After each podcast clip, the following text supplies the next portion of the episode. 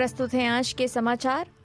प्रधानमंत्री Anthony Albanese ने Beijing में कैद व्यक्ति के बच्चों से एक पत्र उन्हें मिला है, जिसमें उनसे अपने पिता को घर लाने का आग्रह किया गया है। ये पत्र प्राप्त करने के बाद चीनी हिरासत में रखे गए ऑस्ट्रेलियाई लोगों के लिए अपनी वकालत जारी रखने की कसम उन्होंने खाई है। ऑस्ट्रेलियाई लेखक यांग हेंजुंग को जासूसी के संदेह में अगस्त 2019 में गिरफ़्तार किया गया था और उन्होंने बीजिंग जेल में चार साल से अधिक समय अब बिताया है। इजरायली हवाई हमलों ने गाजा स्ट्रिप में घनी आबादी वाले शरणार्थी शिविर पर हमला किया है, जिसमें कम से कम 50 पैलेस्टीनियन लोग और एक हमास कमांडर की जान चली गई है, जबकि डॉक्टर पेशेंट्स का इलाज करने के लिए भी संघर्ष कर रहे हैं। सात अक्टूबर को हमास के हमले और 200 से अधिक बंधकों को लेने के जवाब में हफ्तों तक लगातार हवाई बमबारी के बाद इजरायली टैंक कम से कम चार दिनों से गाजा में है। वित्त मंत्री कैटी गैलाहर ने रोबोडेप रॉयल कमीशन में पहचानी गई विफलताओं के बाद खराब प्रदर्शन करने वाले फेडरल विभागीय सचिवों की जाँच करने और उन्हें बर्खास्त करने के लिए नए नियमों की रूपरेखा तैयार की है। पिछली गठबंधन सरकार द्वारा सचिवीय नियुक्तियों का राजनीतिकरण किया गया था। ऐसे आरोपों के बाद नए नियमों के तहत सचिवीय भूमिकाओं के लिए योग्यता आधारित नियुक्तियाँ अनिवार्य होंगी।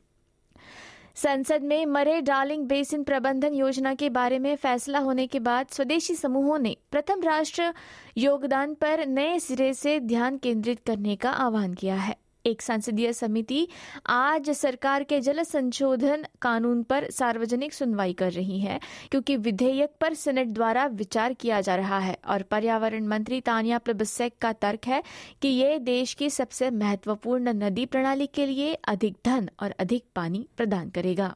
टीचर्स कॉन्सेंट की संस्थापक शैनल कॉन्टोस कहती हैं कि सेक्स एजुकेशन के मामले में ऑस्ट्रेलिया काफ़ी आगे बढ़ चुका है, लेकिन अभी भी बहुत काम किया जाना बाकी है। नेशनल प्रेस क्लब को संबोधित करते हुए सुश्री कॉन्टोस ने, स्कूलों में बेहतर कॉन्सेंट एजुकेशन यानी सहमति से जुड़ी शिक्षा के लिए अभियान चलाने की अपनी यात्रा की रूपरेखा तैयार की, जिसके कारण इसे ऑस्ट्रेलियाई पाठ्यक्रम में अनिवार्य किया गया। उत्तरी न्यू साउथ वेल्स में कई जगहों पर बुशफायर ग्रामीण इलाकों और शहरी क्षेत्रों तक पहुँच गई है। वहाँ के निवासियों और अग्निशामक बताते हैं कि उन्हें चौंकाने वाली स्थितियों का सामना करना पड़ रहा है। अग्निशमन कर्मचारियों को उम्मीद है कि मौसम की स्थिति बेहतर होने से उन्हें मदद मिल सकती है। अगली खबर भारत से। आईसीसी मेंस क्रिकेट विश्व कप में कल बांग्लादेश और पाकिस्तान के बीच मैच हुई, जिसमें शाहिन शाह आफरीदी की शानदार गेंदबाजी के बाद सलामी बल्लेबाज फखर जमा ने अर्धशतकीय पारी से वापसी की, जिससे पाकिस्तान ने विश्व कप मैच में बांग्लादेश को सात विकेट से हराकर बाहर कर दिया।